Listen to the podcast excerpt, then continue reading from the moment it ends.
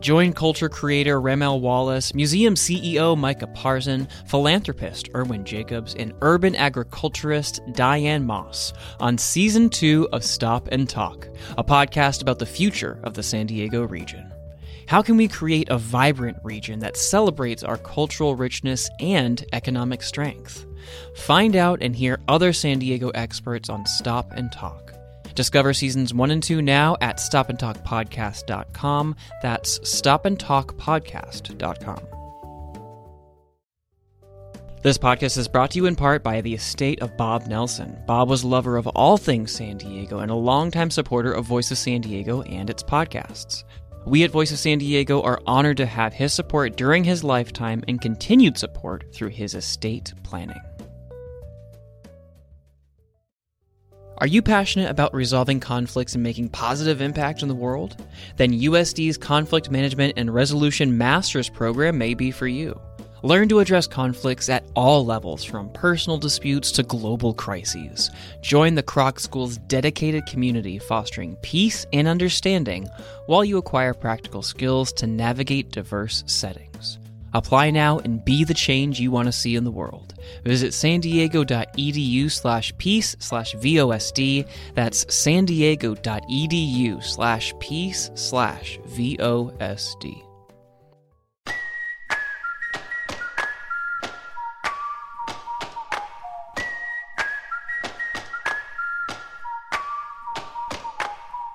Welcome to the Voice of San Diego podcast in partnership with News Radio 600 Kogo.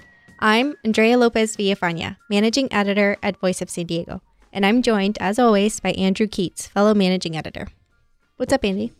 Not a lot. How are you? Why do we still call you Andrew Keatts? It's my byline. Yeah, but no one calls you Andrew. No, I mean, it, it is my byline. You could. it's too weird. It's too formal. Coming up on the show this week, the 2023 Parents Guide to San Diego Schools is out.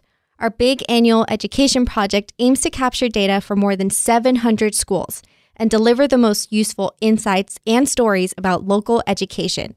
It's out now. We'll explain the highlights, how to use it, and share our favorite stories. And on the second half of the show, we have senior investigative reporter Lisa Halverstadt. She's going to break down her new investigation into San Diego detox facilities. That's all coming up. Stay with us.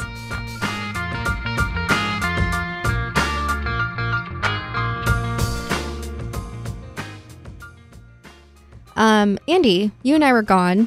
Our fans noticed, probably. They missed us. They were, but we were back last week. Yeah. But we were gone before that, yeah. Yeah, yeah. hmm And I- then we came came out strong. We just walked right back in. Yeah. You don't forget to do it. You know? It's like riding a bike, which I don't know how to do. It's like it, what riding a bike If I knew. would be like if you knew. Yeah. Yeah. Do you want to learn how to ride a bike? No, You have no interest in that. no interest. Have people have annoyed you by asking you this in the past? I imagine. I don't think I've told anybody. Really. Wow. Well, you're saying it into a, a So microphone now- right now. It's telling a lot of people. Maybe people will tweet at me Okay. that they'll teach me how to ride a bike. Well, if you want to learn, Mhm. we could handle that, I'm sure. But if you don't want to learn, that's fine too. You've made it this yeah. far. Who cares? I'm a professional pedestrian. you know what I would say? Uh-huh. Riding a bike is exhilarating. Oh. It is an exhilarating feeling. Okay. I, I love it. I, there are times where I think, like, I'm sure flying would be better, but I don't think it would be that much better. Hmm. That's how exhilarating I think riding a bike is sometimes. Okay, okay. I Mhm. see. So talking about non car riding modes of transportation, you were in Japan Uh huh. Yes. while we were gone and you witnessed something very cool. Lots of cool things, I'm sure. Yeah, sure. I had a great time. hmm Uh, saw some cool things. Yeah, I always, I'm, I'm a little sheepish about talking about trips because uh, Why? Because I always feel like people, when they come back from a place, so, f- sound like they're the first person in the world to ever go there. You know, like they're Uh-huh. carrying secrets when actually, like, millions of people go. yeah. So, uh, but I did have an observation. hmm Cycling in Tokyo hmm is ubiquitous. Okay. Everywhere. Go to a transit station, there's hundreds and hundreds of bikes parked there. You see people on the roads all the time. You know what you do not see? Is any protected bike lanes. What? They don't have protected bike lanes. People just People just ride. They mostly take side streets, I think, to get away from busy roads. You know, Mhm. and uh, where they, you know, sort of stay to the side. There's Mhm. uh, just a a thriving bike culture, and it just is expected to coexist with cars. mm-hmm. They don't. Uh, no, which is different than when you go to Amsterdam. There's everyone rides a bike in Amsterdam, but it's all on protected, separated right away. Mm-hmm. In fact, I accidentally made a wrong turn and got into a car lane in Amsterdam one time, and like it's like the entire city stopped to like wag their finger at me. It was like like I had created committed a significant faux pas. Uh-huh. Uh, but I'm just uh, I was just uh, I was just amused in general by the prevalence of cycling without any protected infrastructure Mhm. based on the way we talk about the necessity of public infrastructure if we're going to increase cycling usage. Yeah. So they just share the road. They No seem to just share problems, the road, no, no problems. People, you know, people drive a little bit slower. I think that's Mhm. a big part of it. The roads are not as uh, dangerous. Also, the cars are smaller Uh-huh. um, significantly. So you know, I think both of those are parts of it. But the, the I mean, the thing that they do have is like unparalleled density. Mm-hmm. It's just a lot of people, and so I think it creates necessary circumstances to ride a bike Yeah.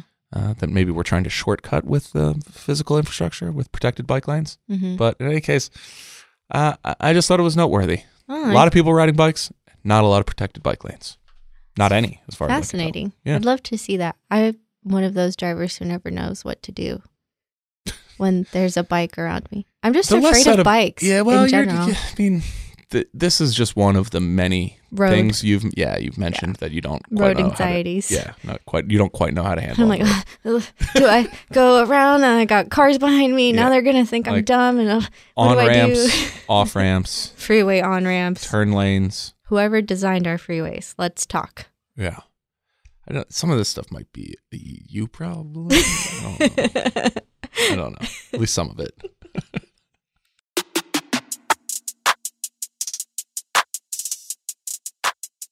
As we sit in this podcast studio that smells like a Chipotle burrito. Does it? Doesn't smell like a Chipotle burrito to you? I don't know, man. Well, you just had Chipotle, but you gave your leftover to our producer Yeah. who ate it in the podcast room. Uh huh. It smells like Chipotle. Okay. Okay. As we sit in this podcast room, I'm hungry. Um, as we sit in this podcast room, you have this beautiful, beautiful magazine Uh-huh. before you I do. the 2023 Parents Guide to San Diego Schools. We released it this week.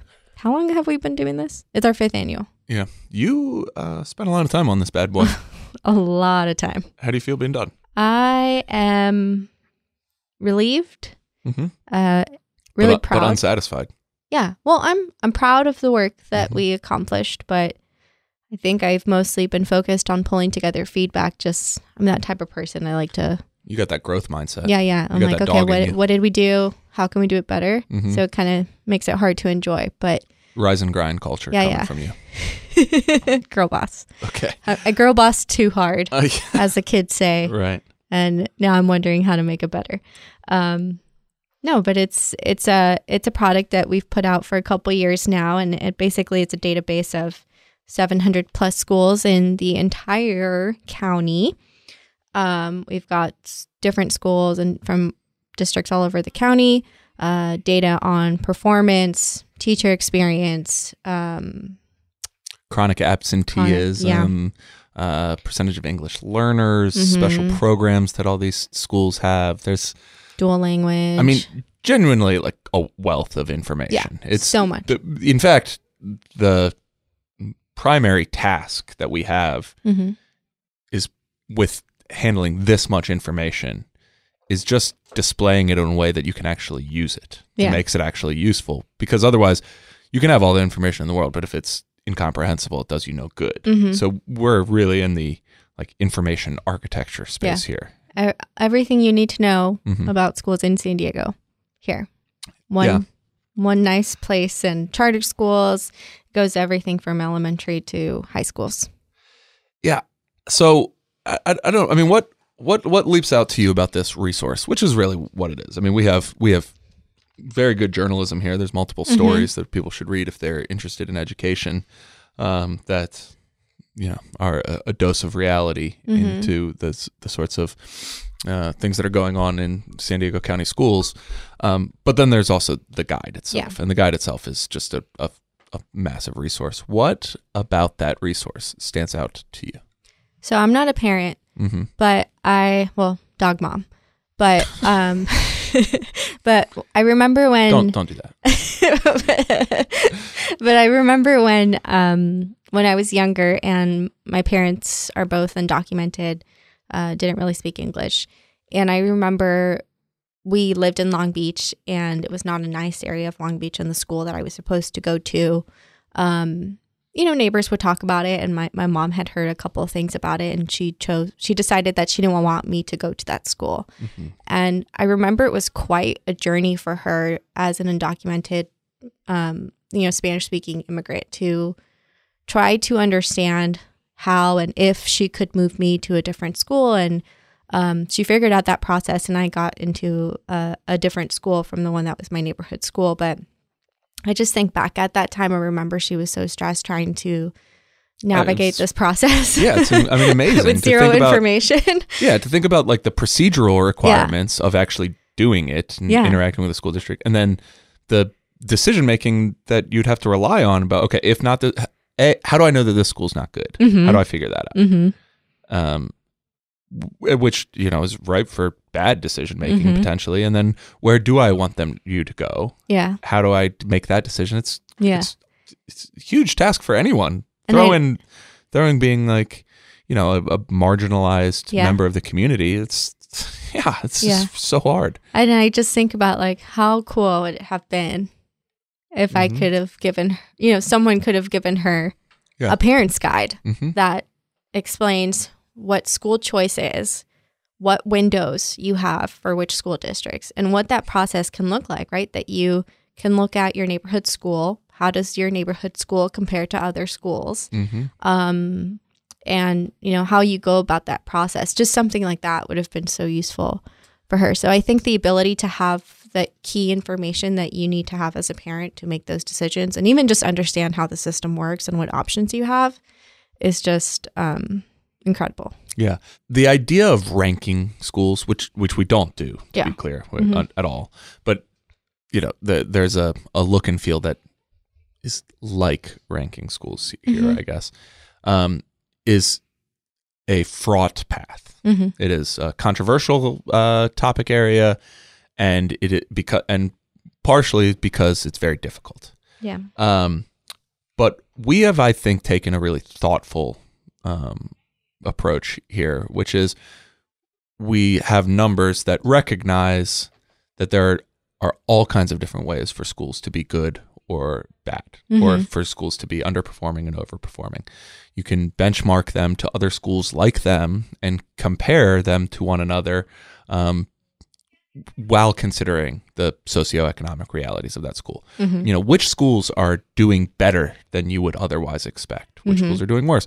Or is a school by its own standards improving or dis- or improving or getting worse? What's the trend line on that school? All that information's in here. That's which is all stuff we we go about with the idea of being thoughtful and and serious and recognizing that the idea of a bad school or a good Mhm. school is fundamentally going to be a misnomer. There's right Mhm. schools for you and and and and Schools for other people. and schools for other people and you need sort of robust information to even be come close to making that decision. mm-hmm. Um, I, as a parent, um, find that people are just immensely thankful to have this. There's like no nothing we do where people are more just like like on a personal level, just Mhm. appreciative. Like th- like people don't act like that way about yeah. stories for the most part. They say, "Oh, it's a really good story," or Mm-hmm. you know, I really value journalism or something like that. But it's not like you did them a personal favor. This this guide, people receive it and they it's like we did a personal favor for them. Was it you who said people didn't believe you had a real job until And- yes. they saw the parents' guide and they're like, oh, Oh, that that goofy nonprofit he claimed to work for, I guess, actually pays him a It's like a salary or something. I love that. Well, we have a lot of stories um, of course, the data and how to guides on how to navigate this very complex system. Uh, we are also going to have in person information sessions rolling out. The first one is Monday, March 6th. Register at vosd.org/slash schools. We're going to take a quick break. Stay with us. Join culture creator Ramel Wallace, museum CEO Micah Parzen, philanthropist Irwin Jacobs, and urban agriculturist Diane Moss on season two of Stop and Talk, a podcast about the future of the San Diego region. How can we create a vibrant region that celebrates our cultural richness and economic strength? Find out and hear other San Diego experts on Stop and Talk. Discover seasons one and two now at stopandtalkpodcast.com. That's stopandtalkpodcast.com. Are you passionate about resolving conflicts and making positive impact in the world? Then USD's Conflict Management and Resolution Master's program may be for you. Learn to address conflicts at all levels, from personal disputes to global crises. Join the Kroc School's dedicated community fostering peace and understanding while you acquire practical skills to navigate diverse settings. Apply now and be the change you want to see in the world. Visit san diego.edu slash peace slash VOSD. That's san diego.edu slash peace slash VOSD.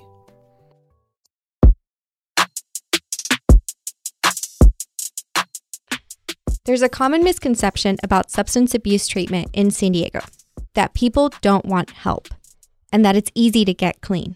But senior investigative reporter Lisa Halverstadt dug in and found something troubling.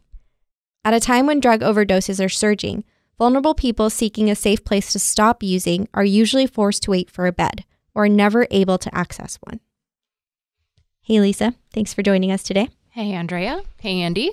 All right, so Lisa, um, why don't we start with big picture availability? So we the purposes of your story that we published yesterday were focused on um, services available, detox services that were available for people who are on Medi-Cal.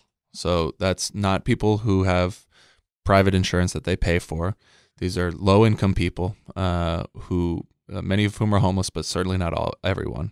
People who are on Medi-Cal how much availability is there for uh, detox beds for people who are on Medi-Cal across San Diego County? So there are about 70 detox beds. 70. 70 for a county of more than 3 million people. Yeah. 70 beds. So before we even I mean that's it's such a low number none in the city of San Diego. None in the city of yeah. Out. So where are they? What? How, uh, uh, tell tell us lay lay the groundwork a little bit for how these uh, the capacity and the, the services are available. So there are some beds in North County. Mm-hmm. Um, there are some beds out in Campo, pretty far out. Um, there are some beds in Lemon Grove. Um, there are no beds in the city of San Diego, which is the place where about half of the fentanyl overdose deaths have occurred the last few years. Okay. So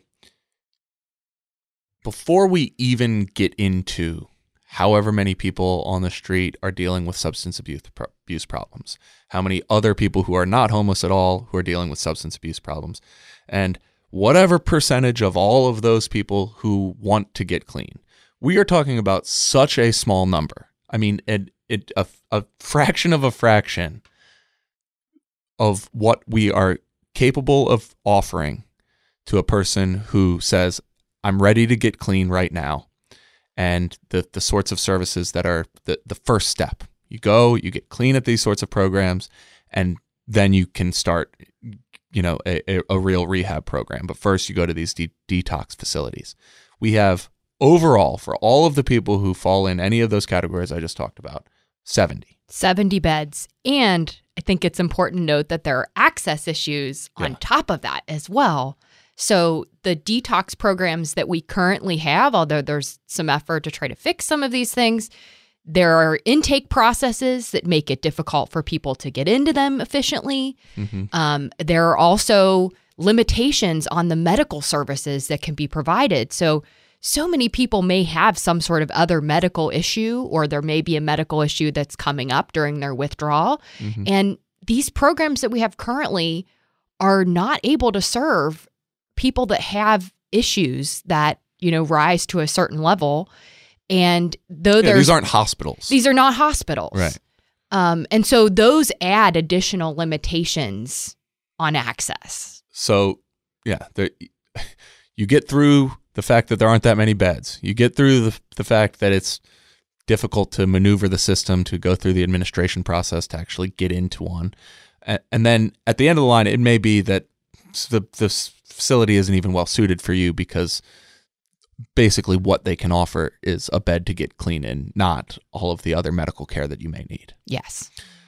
I mean, that seems pretty bad. This, like, in terms of uh, identifying problems, this one seems like a pretty open and shut case. That as long as this is the the situation, as long as there are seventy total detox beds in San Diego County, that we've got a significant inhibitor on our ability to get some of the the people who are in the worst shape on this on the streets. Some of the people who are most likely to end up on the streets because of the condition that they're in right now and the, the addiction that they're dealing with. That the what we have to offer them is so insufficient to the problem. That seems just like as clear as as a conclusion as one can draw in a world of uncertainties. It's reporting this story, it was really hard on me. I'm going to be honest. It Mhm. was really sad to see how the system is failing people Mhm. consistently who are being courageous in Mhm. saying that they're ready to change their lives. And then there's not a bed for them. And I think something that perfectly encapsulates that is a data point that I got from the McAllister Institute, which happens to be one of the biggest detox providers in town, but they also run a sobering center just outside downtown San Diego. Now, you can't just walk into this center. Most people are taken by law enforcement because mm-hmm. they're under the influence in public. And in the last six months of 2022, less than 8% of people who went into that facility and literally said, Yes, I would like detox, got detox within the 23 hours or so that they're allowed to remain in that facility. So somebody is actively intoxicated. They go to this facility typically by a police officer because of because they're you know uh, intoxicated in public. They're actively high or they're actively intoxicated, and the people running that sobering center say, "Would you like us to put you in, in a detox bed?" And they say yes, and ninety-two percent of the time there is no bed to give them. Exactly. Now, I do think it's important to point out not everybody going through addiction Mhm. needs detox. Right. You know, a lot of people do have that supportive family. Mhm. Um, you know, they have stable housing, they have good insurance, um, or, you know, so that they're able to easily access um, different services.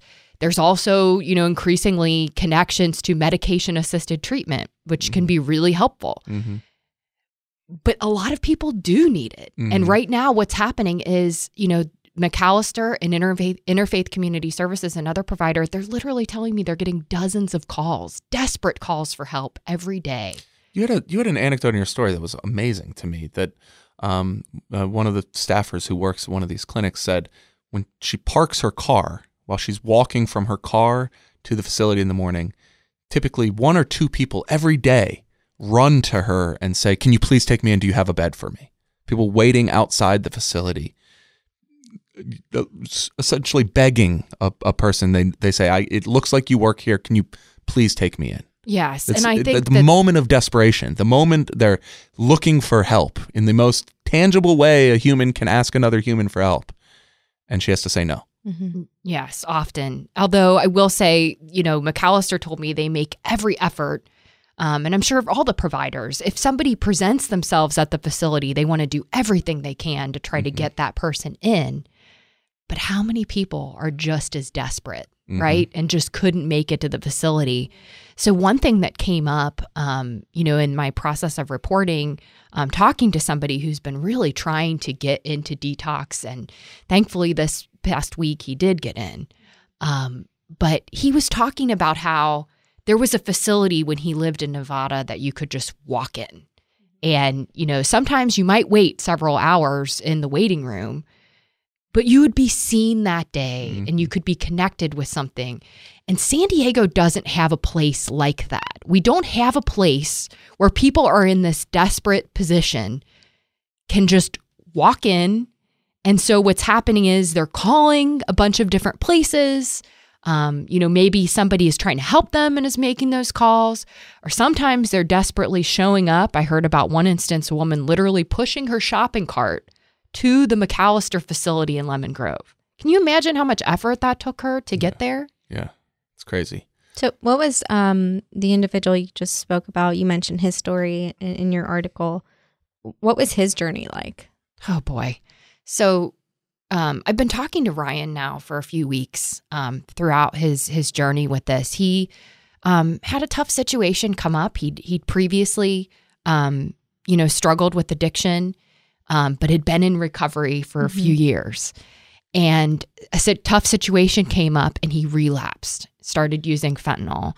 Had been going for years to a methadone clinic successfully. Um, and early last month, he decided, okay, I got to turn this around. This is Mhm. not going well. And so, with the help of a case manager at the methadone clinic that he goes to, um, you know, they started calling, trying to get him into a detox bed.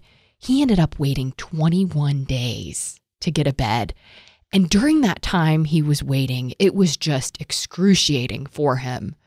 Um, he made a tough decision at one point. Maybe he should take some time off work because, gosh, if a detox bed's going to be open, you know, you want to be able to get in lickety split, right? And then he's waiting. And finally, he got so desperate, he actually checked himself into the hospital. If you can imagine, he said he was suicidal and they kept him for two and a half days. Well, when that time was up, they said, Well, looks like your mental health condition is, is better. Yeah, they're You not know, a detox facility. they're not a detox They- facility. They, they checked him in because he said he was suicidal. When they got to the position that he had that moment of crisis had Mhm. calmed down, they said, you know, we're we're not keeping you here until you're clean. We're you know, and they Yeah. put him back out. And so he ends up going home and starting to use again. because he's been using to try to function. Because I think what a lot of people don't understand is that it gets to a point when somebody's dealing with addiction where they're so reliant on this drug to just be normal. Mhm. And normal might be a little different for them than it is for maybe some of us, but that's how they're they're just functioning. hmm If they Mhm. don't use, you know, they could be having cold sweats, they could be vomiting, just all sorts of horrible um, symptoms. And so, you know, at that point, he literally said to me, you know, he felt like he was failing and questioning is, am I going to make it through this? Mhm. And he then waited another week to get into a detox bed. Another week after Yeah. that. Yeah, I mean, you also you talked to a lot of experts in the story, and one of them said that the most important thing all available research says is that when somebody says they're ready to get clean, that you have an op- op- option for them right then, not in an hour, not in a week, right then. And so this guy's, I mean, you know, that he's waiting 21 days with all of these steps in between. It's, I mean, thank God he managed to get into a facility at the end of that at that 21 day period. But there's a million different ways that could have gone in that time. Yes. And there are so many people that can't hold on like Ryan did. Yeah. I think that's really important to mention.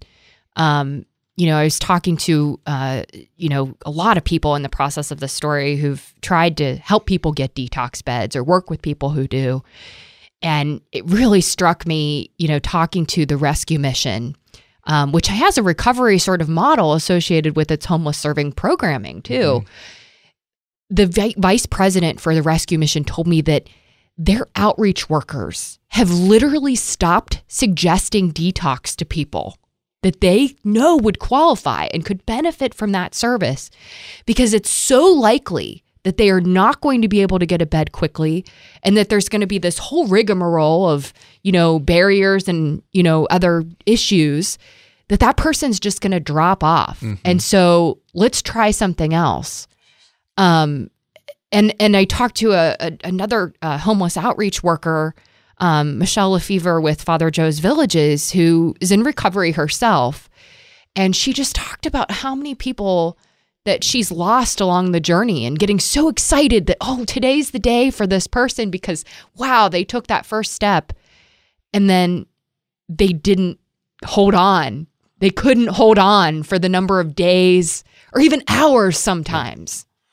I mean, what, what Ryan's story, what the that anecdote from the mes- rescue mission, what this all paints a picture of. This is just whatever percent you believe detox facilities are as a as as the whole of our services sector for solving this problem. Whatever share you think they are, we just don't have it.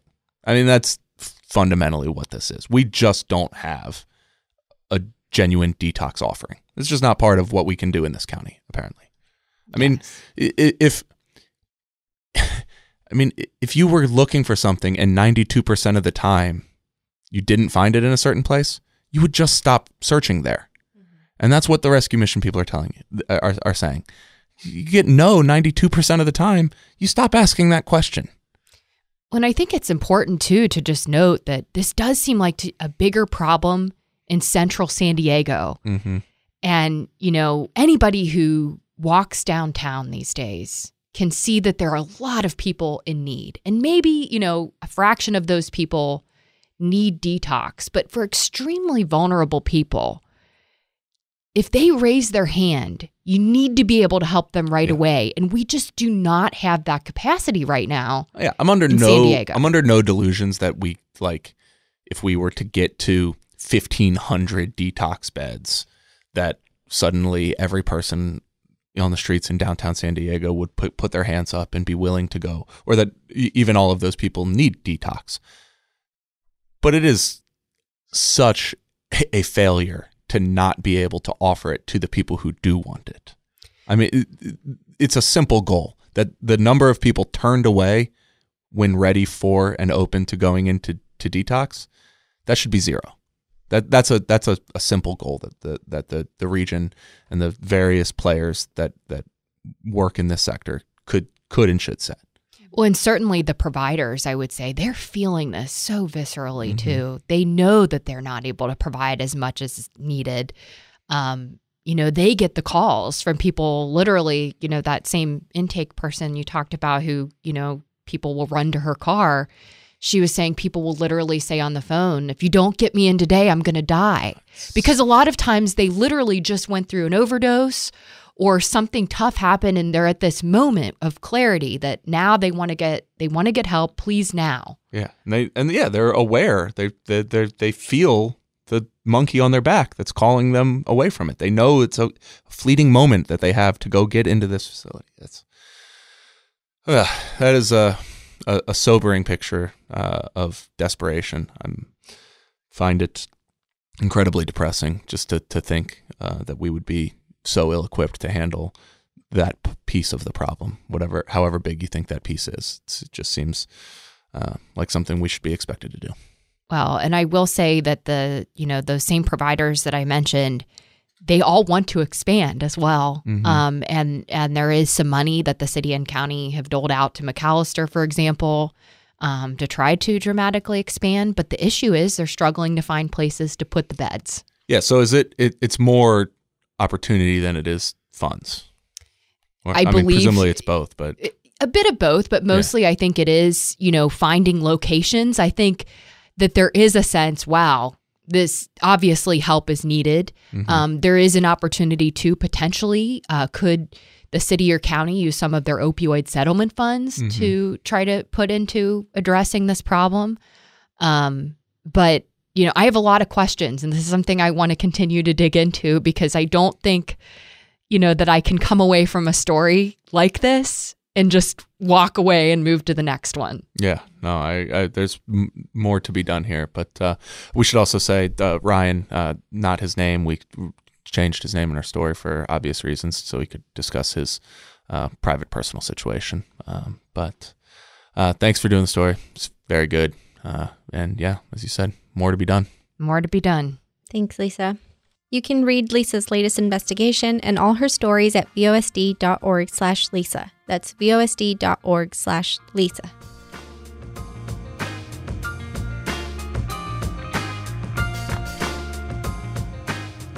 Thanks for listening to the Voice of San Diego podcast, the most popular public affairs podcast in San Diego. You can check out that 2023 Parents Guide to San Diego Schools now at vosd.org slash schools. That's vosd.org slash schools. Link is in the show notes. Andrea Lopez Villafana is managing editor at Voice of San Diego. Andrew Keatts is also managing editor. I'm Nate John, producer for the show. Thanks for listening. We'll talk to you next week.